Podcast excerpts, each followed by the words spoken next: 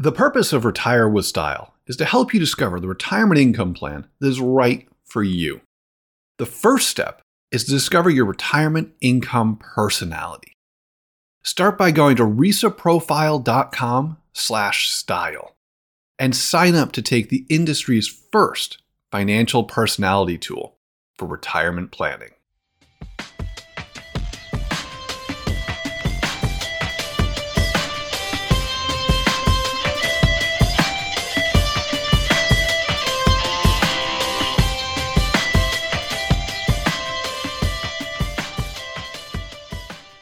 Well, Alex doesn't have much of a shot of hitting his New Year's resolution to lose those 20 pounds before the end of the year. There's still plenty of time to take advantage of some cool planning strategies to end the year right. Hey everyone, welcome to Retire with Style. I'm Wade. I'm here with my co host Alex, and we're joined by a repeat guest, Rob Cordeau, who impressed us so much last time that we thought we'd have him back again.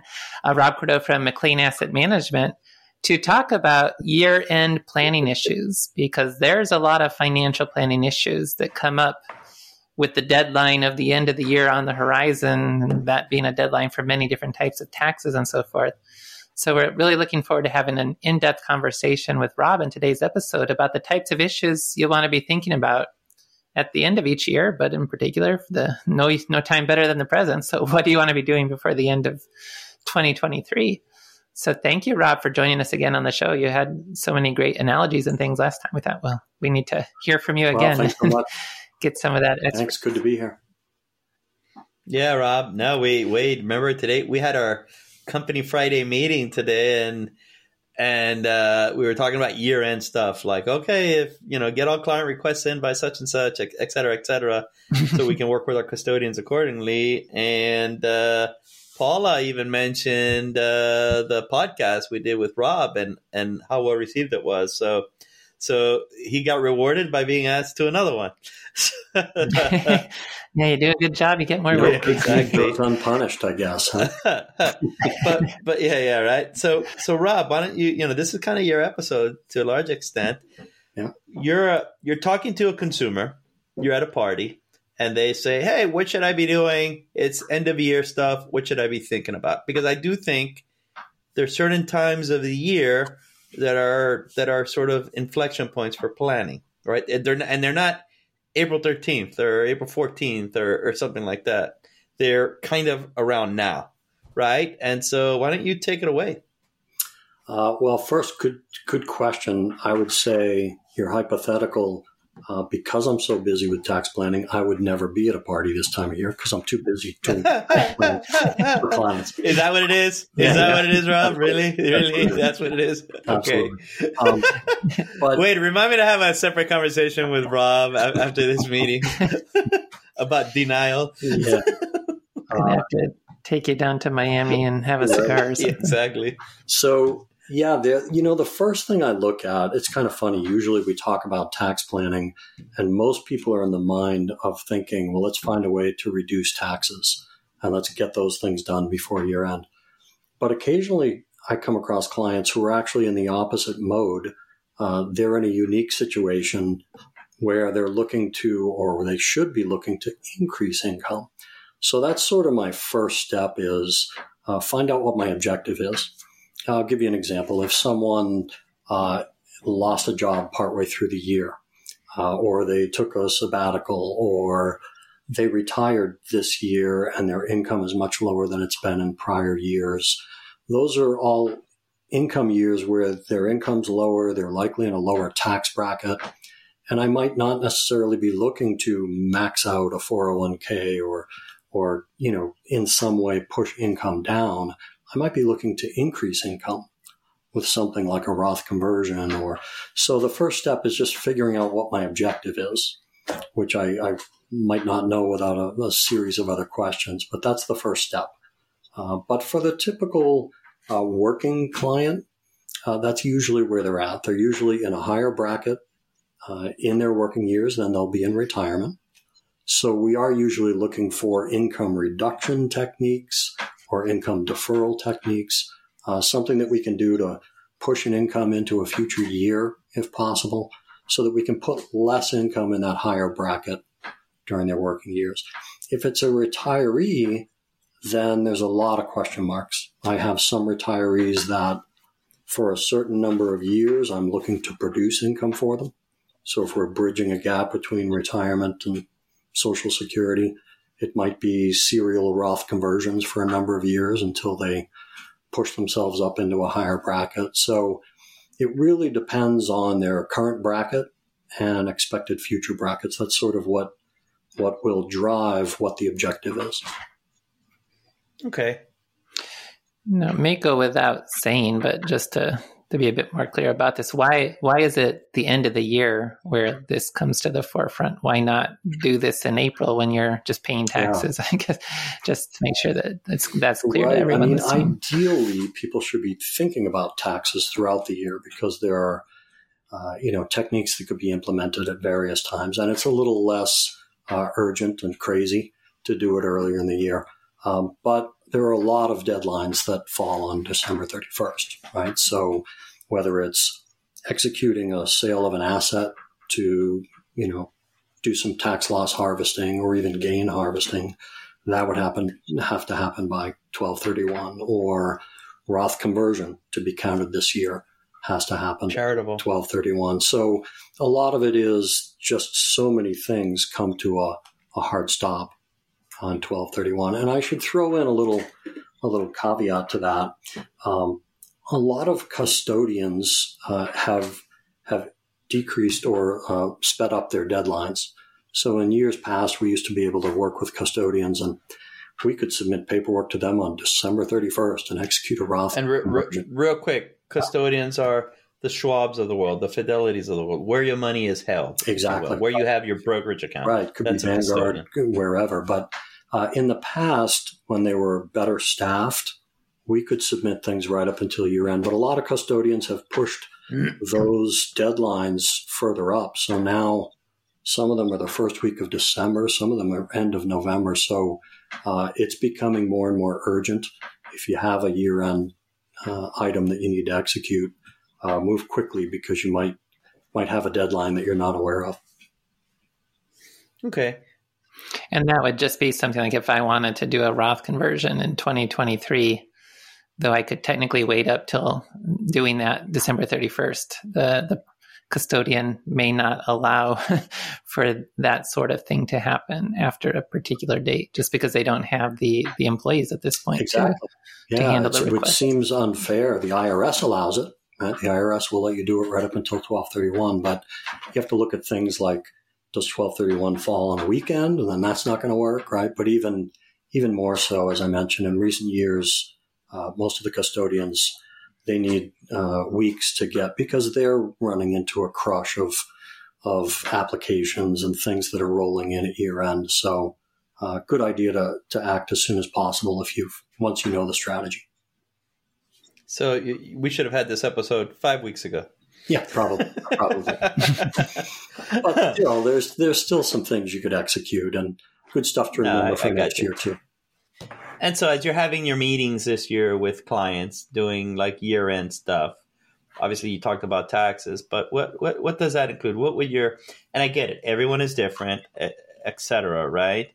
But if you know you're you're talking to our consumers, our audience here, what should they be thinking about you know offhand that that you could provide? Maybe there's a a checklist in your head that you have you know etc sure.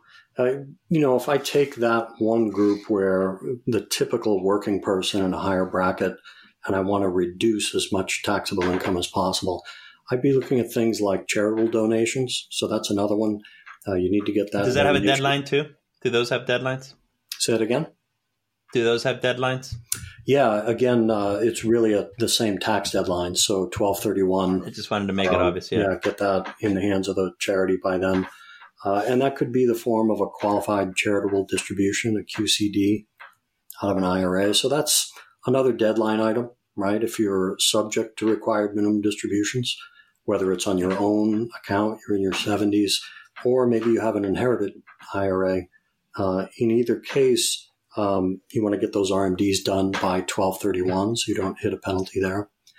And if you're above 70 and a half, you can engage in qualified charitable distributions. So uh, get those dollars out of your IRA into the hands of a charity and don't get taxed for it. So that's another one uh, that that falls under that twelve thirty one deadline. Um, yeah, keep that money out of adjusted gross income, but I think it's always worth just adding because people may say 70 and a half. I thought it was 73 now, but the though the RMD ages have changed, you're absolutely correct. Qualified charitable distributions are still at that 70 and a half age. Exactly. And if someone's self-employed, a couple thoughts come to mind. Uh, if they have a good year with their with their business, they could be looking to accelerate deductible expenses. So making some larger business purchases before 1231. Uh, they could uh, drag their feet on collecting receivables until January if they wanted to push. If they're a you know a cash basis um, tax filer, they could push those receivables out, not collect them until January. Um, another thing, if uh, we come across uh, small business owners sometimes who have a SEP IRA or a simple IRA that's been set up, and they come to us and we point out to them that a that a solo 401k has a lot more flexibility and allows for larger contributions. Mm-hmm. Uh, but there's an interesting deadline there. Although you can fund your solo 401k up until your tax filing deadline, uh, you are supposed to have it set up by December 31st of the year uh, that you're trying to take that first deduction. So uh, if you're someone who has a SEP and you're a simple IRA and you know that you had a good year, you'd like to sock away more in the way of uh, retirement plan contributions, push your income down further, uh, getting that 401k established now uh, as soon as possible would be important. Uh, let's see, looking through some other ones, pushing down uh, things like. So this uh, is a theme of, but you're talking now in the theme of reducing, reducing, reducing, reducing. income, right? Things okay. like uh, if you itemize deductions, or if you might be able to itemize deductions, you could uh, take any discretionary medical expenses this year. So big expenses on dental or or something, uh, an elective surgery, something that you could push into uh, the current year. Um, even bunching deductions, we've talked about that before. Just bundling would them you, together. Would you re- okay, donor advised fund? Oh, Yep, donor advised fund. Yeah, another Where? great example, right? You could, in a year where you have high income, uh, push more than your normal budgeted uh, charitable donation into a donor advised fund. And then over future years, you could parse that out as you distribute it out to charities. So that's another great I, way to accelerate a, a deduction. Wade has an interesting strategy that he recommends a lot, and that's you go to your employer's office and you just ask for a lower salary. There you go. Yeah, yeah. I didn't know you were going with that. Brilliant. That's one way to reduce taxes. Sometimes first order principles, right? good. No, um, no, no. That's letting the tax tail wag the dog. I, I never can get that expression right. Definitely. I'll give you another interesting one that, that we've done with clients. This is usually a retiree. So a retiree, let's say they're taking $10,000 a month from their IRA. So over the course of 12 months, we take 120,000 in taxable IRA distributions. This is a retiree. I'm sorry, I missed the yes, very beginning. Yes, retiree. retiree. Okay. Right. And um, we get toward toward year end and, and I chat with them and I, I try to find out how they're doing with spending. And if they're not spending as much as we're sending them and their savings account is starting to balloon, yeah, yeah. then I might say, why don't we why don't we stop your December distribution. We won't distribute that 10,000. And we could even do a 60 day rollover of the last 10,000 that you just took November 1st.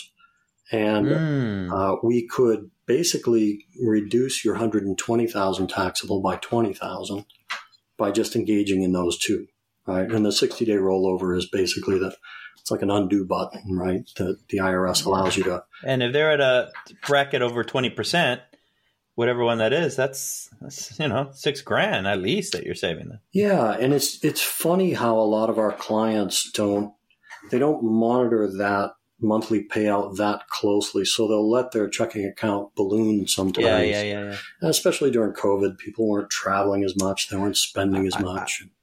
I think what happens too, and this goes back to time segmentation a little bit, they leave that as like the, their emergency fund, and they just see that oh, it's my emergency, it's my emergency fund, and so whatever. They'll they'll never say no to money, right? Because it's almost Right. instinctive, right? Right. Someone's cutting you a check, you take it, right? Right.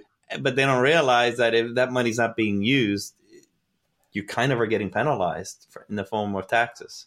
Sure. For just letting it sit the there and taking of, it. Yeah, of missing a rate of return. It's surprising. Yeah, yeah there's been- opportunity cost as well. Yes, Right. I've been But- asking that question a lot more lately because I'm finding clients with six figures sitting in a checking account that's that's earning a fraction of a percent. And even and if it's they need and it's that- there not purposely. Right. It's just it's just one of those things that yes, and I get it for those listening. Yes, life is good if that's you, right? I, I understand. You know, mazel tov. You know, right. but uh, other than that, though, I mean, it's just they don't notice, right? And then all of a sudden, it's like, what are you doing, man? Right. Is that kind of the conversation? It is, yeah, yeah, and and sometimes clients just aren't even aware that you know there are options like CDs at five percent these days, so they're not even aware of how much just that one mistake cost them five thousand dollars to have a hundred thousand sitting in their checking account for a year. Yeah, but but Yeah. you're bringing up a thing I didn't think about. Obviously, the opportunity cost is one of those things that you know, present value of money. You know, you got to make it work for you, et cetera, et cetera. But you're saying just the fact that you're needlessly pulling it out, not to mention cap gains. Well, no, because if this is a, a, a tax deferred or tax free, fine.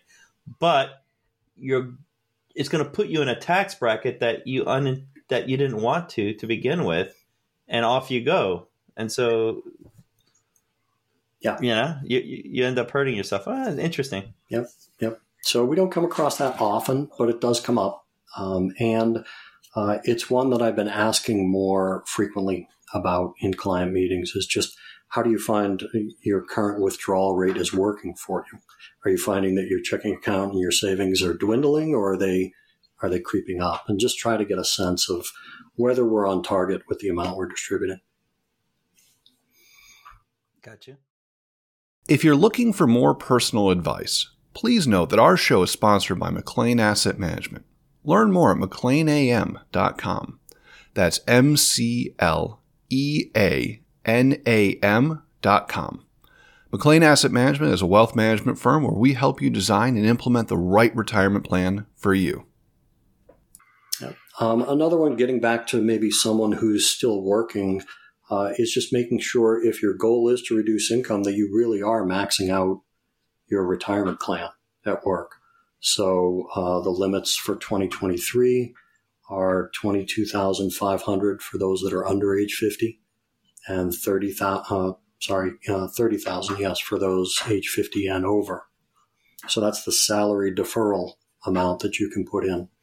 So a great way to do that is just look at your pay stub and see what your year-to-date number is, see how much you're doing per paycheck, uh, find out what your pay frequency is, just sort of do the math that way. But it's surprising we find a lot of people who say to me, "Oh yeah, I'm maxing out. I'm maxing out," and they forget that that these limits are indexed for inflation and they increase almost every year. Uh, so often we find someone who is maxing out, yes, to the 2017 figure that they should have been at six years ago. Um, or people forget about the uh, catch up that happens once you turn age 50. And that kicks in if you turn 50 at any point in the year. So if you turn 50 on December 27th, you still get to enjoy all that extra catch up. You don't have to you have to wait until the day you turn 50. You could be enjoying that all through the year. Now, what's the scenario? So that's you know you're trying to t- dampen your, your your bracket. What's the oth- what's the other scenario where you want to go the other way? You want to increase the scenario, and absent the walk into your supervisor's office or your employer's office and say, "I want to raise." Yep. What's what's what's what's another strategy? Yeah. Um, things like we mentioned Roth conversions. Roth conversions are great. It's, we're we're really looking for that initially if we can because the end result is so nice to have tax exempt income. So if we can create a scenario where someone's in a low bracket, uh, and if we can convert to Roth, uh, that's great. We we do this for it. It mostly comes up for our retirees, and we find oftentimes retirees go through phases where they're in different brackets. I mentioned like someone who retires in their 50s or 60s, they might have uh, the first few years where they're pulling mostly from a non retirement account. So their income, their taxable income is very low. They don't have Social Security, they don't have RMDs, they're not taking IRA distributions. If they have a pension, it hasn't started yet. So in, in a lot of cases, all they're looking at for income is dividends, interest, and some cap gains. Uh, so they can be in a very low bracket. And that's a great opportunity to engage in some serial Roth conversions. And usually what we do there, oh, go ahead, Alex. Well, you said something that, that Wade just published an article on, uh, you know, distribution strategies to keep in mind, you know, and tax efficiencies around that. That we'll have an episode on this in the future. But as we were just discussing it, you know, right before this podcast, we were discussing it. And one of the things we realized in terms of addressing this article is there's some baseline assumptions first that we need to discuss, and we'll do so. And that's the whole sort of, you know, distributions come from, you should think about them as coming from taxable, then tax deferred, then tax exempt in that order. There are exceptions, et cetera, and that's what Wade's article really goes into. But even before then, because you were talking about accumulation and you were talking about, oh, there'll probably be some taxable accounts and everything tax diversification. This is something that I've seen talked about on Twitter of all things. You know, advisors, you know, this or that, and, and sometimes uh, you know some people are just malpractice some of the things they say. Like you shouldn't, you shouldn't, you shouldn't contribute to a 401k because you're not going to have access to that money until you retire. You know, it just asinine things like that. Uh, what is your take on just as you're building up capital, as you're accumulating? having a healthy dose of assets across taxable, tax deferred, and tax uh, exempt accounts, as opposed to maybe going ordinal by by I'm maxing out this group. Once I max out this bucket, then I do the other bucket. Once I max out that bucket, then I do the other bucket. Where do you stand on on that kind of thinking? Yeah, I, I love it when a client has tax diversification, especially our retirees who come in and they have all three of those buckets funded. Because from a tax planning standpoint, it gives me so much more flexibility, right? If if I see they're pushing up against an IRMAA bracket, I can I can pull more from. You're gonna have to say what IRMAA is on the bed. Not that you brought IRMAA, that up right, just for yes, the benefit IRMAA. of. She's she's not a woman, and it's not Wade's grandma. Yeah, it's the. I, uh, I'm testing my memory. I think it's income related Medicare Medicare adjustment amount or monthly. something like that. Yeah, income related monthly yeah. adjustment amounts for the Medicare I- I- premiums. It's Medicare. a real shock Yeah. to people. So what it is One dollar too much income for a couple could lead to eighteen hundred dollars of additional Medicare premiums two years Exactly. later. Yeah. that sort of So so we're planning for that while we're also planning for regular tax brackets. We kind of consider that a bracket as well. Uh, so I might have someone whose income might push them up into a higher bracket, taxes, IRMAA, whatever else, and I might be looking to take from another bucket. Whereas I have other clients who the only bucket I have is a large IRA that was 401k accounts that have been Yeah, considered yeah. and I don't have the tax flexibility, right? I can't, if they need the money, I have to give them the money out of the IRA. And if that pushes them over the next bracket, so be it. I can't control that. No, I, I, I think you're right. I, I think, listen, on an Excel sheet, I get it. Optimize tax exempt, then tax deferred, then taxable. But I, I find myself, and this is working, you know, obviously all I've known is McLean, right? And I have stories of clients and clients. So learning vicariously through that, I've almost realized put the spreadsheet aside. For me personally, I always like having a, a healthy dose of everything because it just gives me so much flexibility. I, I mean it like if I need a house repair if I need like spending shocks and things like that, it, I always like to just have accessible taxable amounts just because life comes at you fast kind of thing. And if I have to take from other buckets, the tax penalty on that will will effectively undermine all the potential savings that I would have had along the way. I, I don't know. That's. I'm not saying you know front load one more than the other. Obviously, you can tax exempt, deferred, and taxable, but I still like to have accessible assets. That's just me personally. I, Yeah. And I think that's important, right? Making sure there's an emergency fund, those sort of things. Assuming those are in place, I do try to turn it more into a math equation and just say, what is Yeah. what is my bracket now, which I can usually tell fairly quickly what someone's bracket is currently, and then compare it uh, to a future bracket in retirement. That's where it gets a little bit more art than science. You know, what I've found with our clients who retire, some clients go through four different phases of levels of income. There's that first phase between retirement and age 70 when they might have lower income and a lower bracket.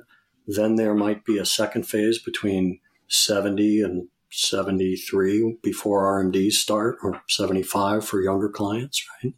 And then there might be a third phase once they're after RMD age and they're getting RMD, Social Security, plus whatever else.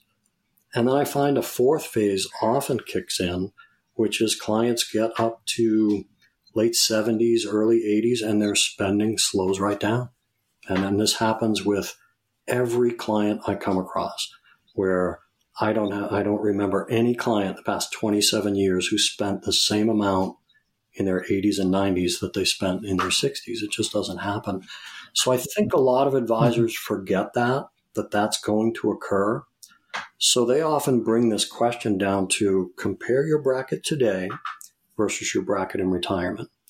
And and my question is it's not comparing your bracket today, it's compare your bracket today versus what you think your bracket's going to be when you pull these dollars out in retirement. Mm, good point. Good point. And that's a very different comparison. And when I'm when I'm trying to guide someone as to whether they should contribute pre-tax to a 401k or um, after tax to say a Roth 401k, that's the comparison I'm I'm trying to make, which is an interesting one. And it's not it, it makes the it's a little bit more nuanced. It's a little more complex to, to do the. No, it's a smarter way of doing it. You're kind of getting at it like worry about the contributions into these assets, it, absent the the spending shock needs, right? Because that who knows, right? But let's just say you've got those covered, and that's that was my sensitivity, the spending shock issue. But if you have that covered, then it becomes an issue of contribute to them you know, knowing, you know, having some sort of at least working expectation, knowing that it'll change, but at least you have a, a, working expectation with all the information you have available to you at the moment of how you're going to distribute them later on, because that will help guide the efficiency around that. What you're saying. Am I correct or incorrect?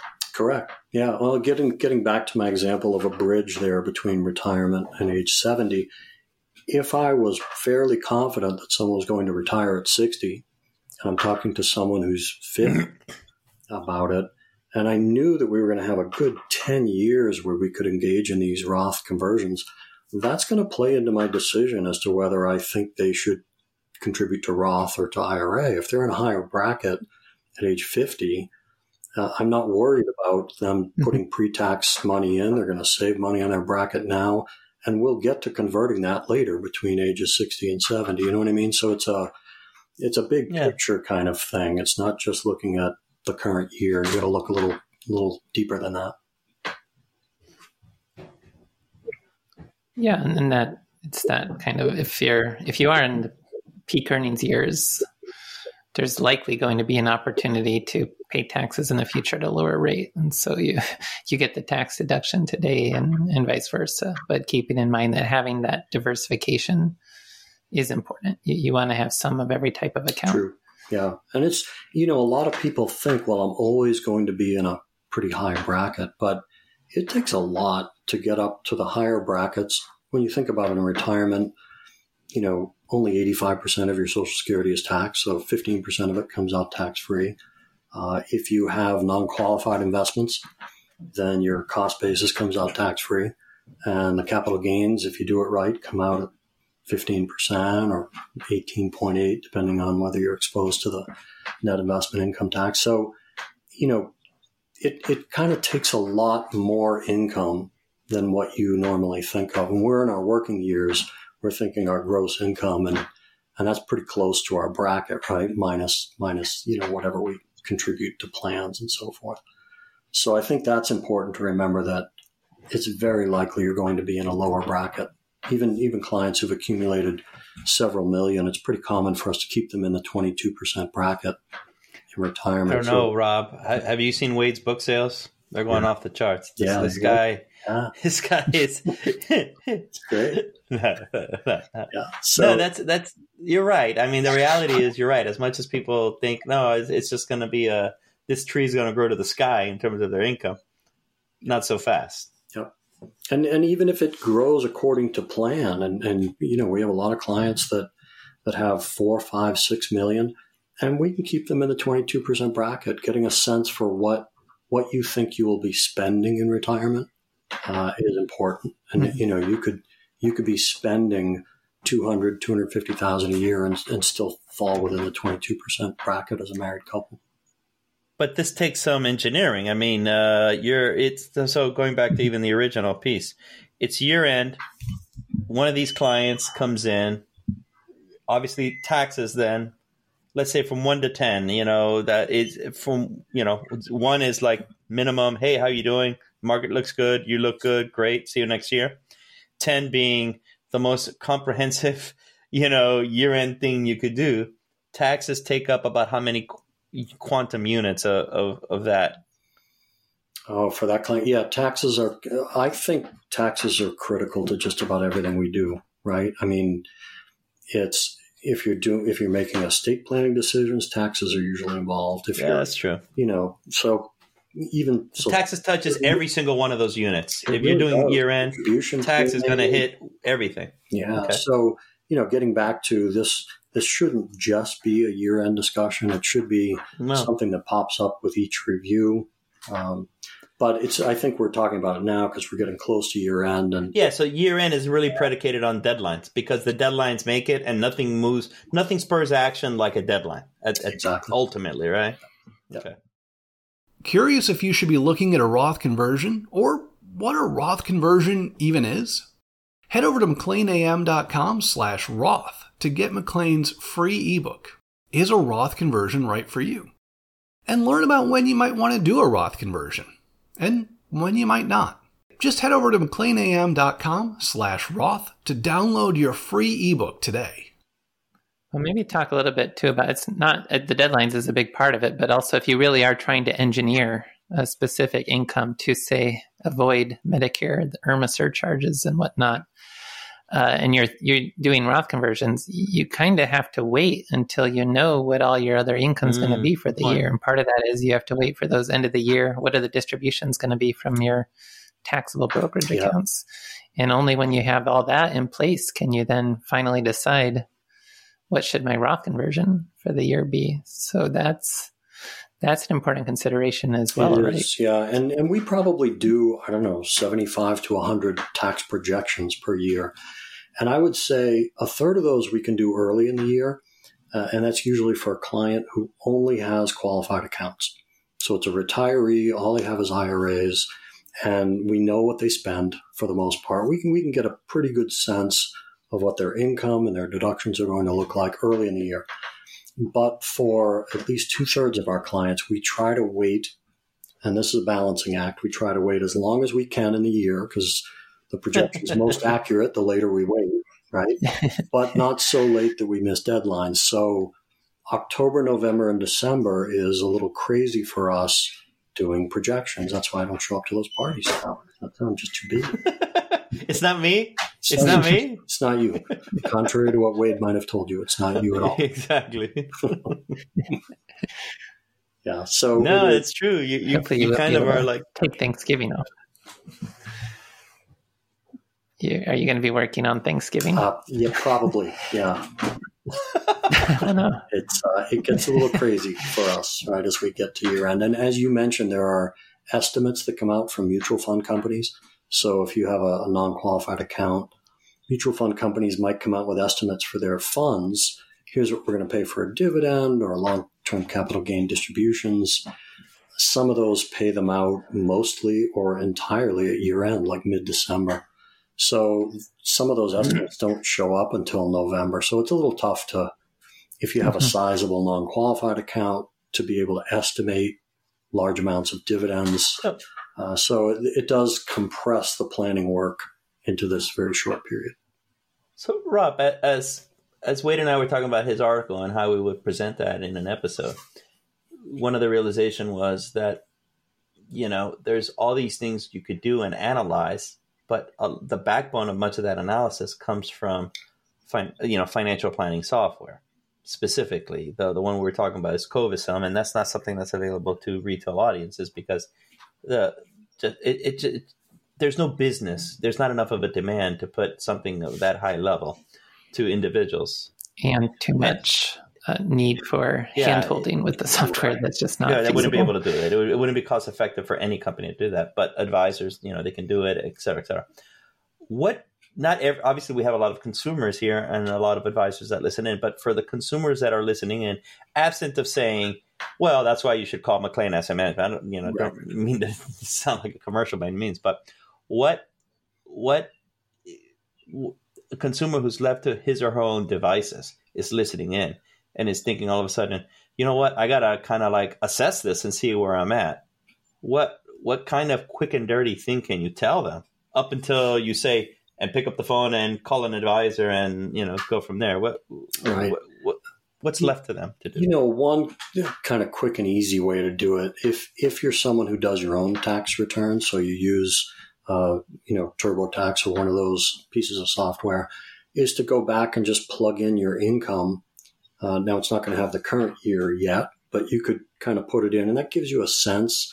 It's not going to be perfectly accurate because it's not indexed for inflation, all the brackets, and um, that's a, a, quick way. Another way is to um, literally pull up the tax brackets and really do the math. Right, look at your gross income, subtract out your things that aren't taxable, like what you pay into your um, Section 125 plan at work and subtract out what you've contributed to your uh, pre-tax uh, 401k at work and come up with what your taxable income will be. Kind of work it through, uh, basically on a on a 1040. You know, lacking a, a full blown piece of software to do it for you. Those would be kind of some of the things I would look at. I mean, we use a piece of software that's that's really designed for advisors and tax preparers. I mean, we don't we don't prepare taxes at McLean, um, but the software is great because we can project out, we can plug in all the assumptions, and it can tell us exactly how far we are away from the next bracket. It's it's just useful to be able to tell us, okay, optimizing it, we could fill the next bracket with a seventeen thousand dollar Roth conversion. That's the amount it would take, and if we went you know, to 24,000, we'd start bumping up against the IRMAA break point. And if we went to this other point, we'd exceed, you know, this $250,000 level and they'd be subject to the 3.8% NIIT. So there are so many competing um, objectives in terms of breakpoints and, and brackets that it can be challenging. I'll give you a couple of others that don't show up in a piece of software. Yeah, would be um, we have some clients who get subsidies from pharmaceutical companies. So they, they take a particular medication. It's extremely expensive. Some of these medications are over six figures. And, uh, the pharmaceutical companies will sometimes provide a, a, subsidy, but only if your income's below a certain level. We had one that was mm. 100,000. So we had to plan, it was worth about $45,000 a year to this client for us to not exceed $100,000 by even $1, because if he exceeded by $1, he would lose his $45,000 subsidy. So for each client, we have those sort of targets that we're looking at. Or somebody might be um, under 65 and they're receiving the Affordable Care Act subsidy. And we can keep their income a little lower, get them a larger subsidy. Uh, and, and that's important for us to keep an eye on. So there's sort of all those other things that might not even show up in a piece of software. You just need to know them for each particular no, you know, investor. So if, if so, if I'm kind of trying to think about this big picture again as a listener, what I'm hearing is, look, year-end planning is important, and sure, you can do the obvious of maximize the accounts you need to be saving into, et cetera, et cetera. But there's different levels to this, and and you know, where you really begin to move the needle, besides the obvious of just maximizing, is just the tax planning component of it.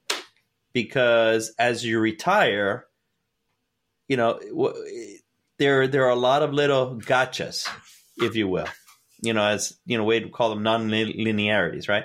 but there's a lot of little gotchas that you have to be aware of that you can inadvertently run into that will undermine a lot of work that you've done during the year. And that's what you have to watch out for because if not, you're leaving money on the table. Is that a correct it sort is. of most common denominator explanation?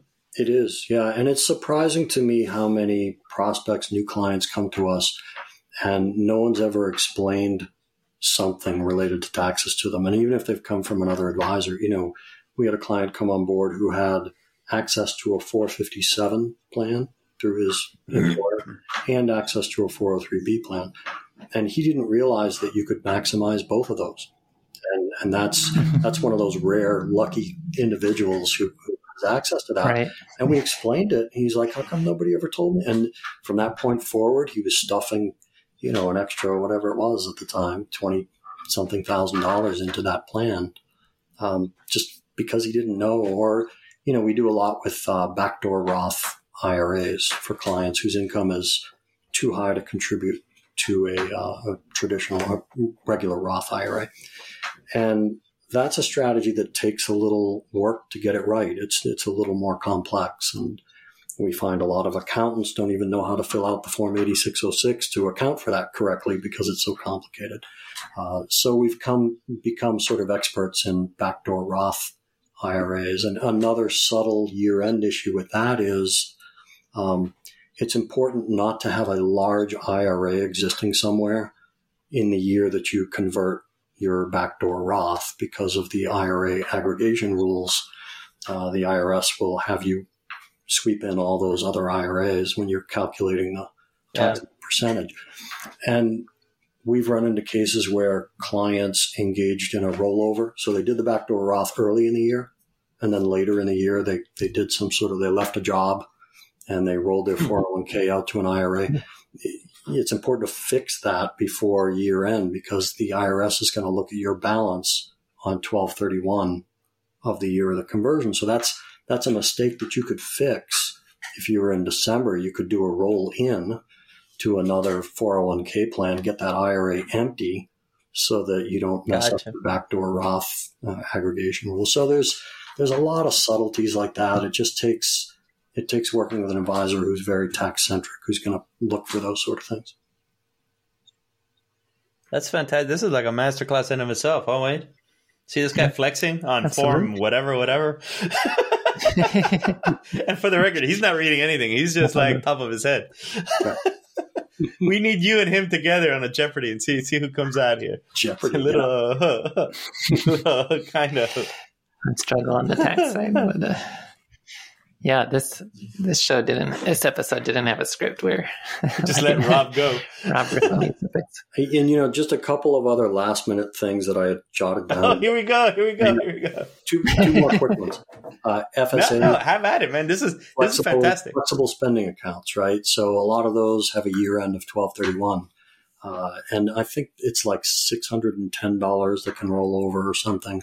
If your plan elected it, they can roll over some of it but it's best to look at that as a use it or lose it kind of account and, and get those expenditures in before the deadline. Uh, dependent yeah. care, flexible spending accounts, those those don't even carry any sort of rollover provision. So you need to use those up by whatever the deadline is. And a lot of those deadlines are 1231. So uh, gifting, if you're into estate planning, you're trying to get money mm-hmm. out of your estate, that's $17,000 annual gift tax exclusion. That's, you know, use that up if you're doing that. Get those gifts done by 1231. Uh, another strategy we've used with clients with a 529 plan, you can you can front load five years worth of gifts into a 529 plan. So if you wanted to do that, get that done now, uh, and that would start that clock rolling, and uh, you could literally make another contribution just a little more than four years later, right? Because we're so deep into 2023, or alternatively, if if you wanted to do six mm-hmm. years worth of contribution, you do one year now, and then in January you could do the five year front loading, and within a month you can get six years worth of gifts all in without without running afoul of the gift tax. Yeah, I, am just hearing this and thinking, wow, there's obviously, you, we take it for granted because of the position we have at McLean, and you know we just see this every day. But there really is a lot to be done beyond just. I think people think to some extent planning is just budgeting. you know, it's really not, or it's just Monte Carlo projections about your portfolio and some sustainable withdrawal rate. That doesn't even scratch the surface. As you saw, every every point bullet point that uh, Rob mentioned here is an episode in and of itself. I mean, you can really unpack that, you know, to a large extent. But like I said, it's it's end of the year, things you want to be talking about. This is where it really is about tightening t- tightening up loose ends or making sure that that things are being taken care of, but in this manner. And it's huge. It's not it's not just a pat in the back. Hey, see you next year. It, it really is. You know, this is when a lot of the work is done. Frankly, I, it, my estimation between October and March, I, I, those are the heavy lifting months by far. You know, yeah. when it comes to planning. Uh, so you know, I'll, I'll, thank you for this little masterclass on year-end planning ideas to be thinking about. Obviously, taxes play a big role because look, at the end of the day, they touch everything, and, that, and that's fine. So, yeah. thank you for that, Rob. Wade. Oh, you're welcome. Yeah, thank you, Robin. And thanks everyone for listening. And we do wish you all a happy Thanksgiving. Uh, I think this is going to come out the week of Thanksgiving with the way yeah. we're planning things. So enjoy Turkey Day and thanks gobble, for listening. Gobble, Thank, Thank you. you, Rob. Wade and Alex are both principals in McLean Asset Management and retirement researcher. Both are SEC registered investment advisors located in Tysons, Virginia. The opinions expressed in this program are for general informational and educational purposes only and are not intended to provide specific advice or recommendations for any individual or on any specific securities. To determine which investments may be appropriate for you, consult your financial advisor. All investing comes with a risk, including risk of loss. Past performance does not guarantee future results.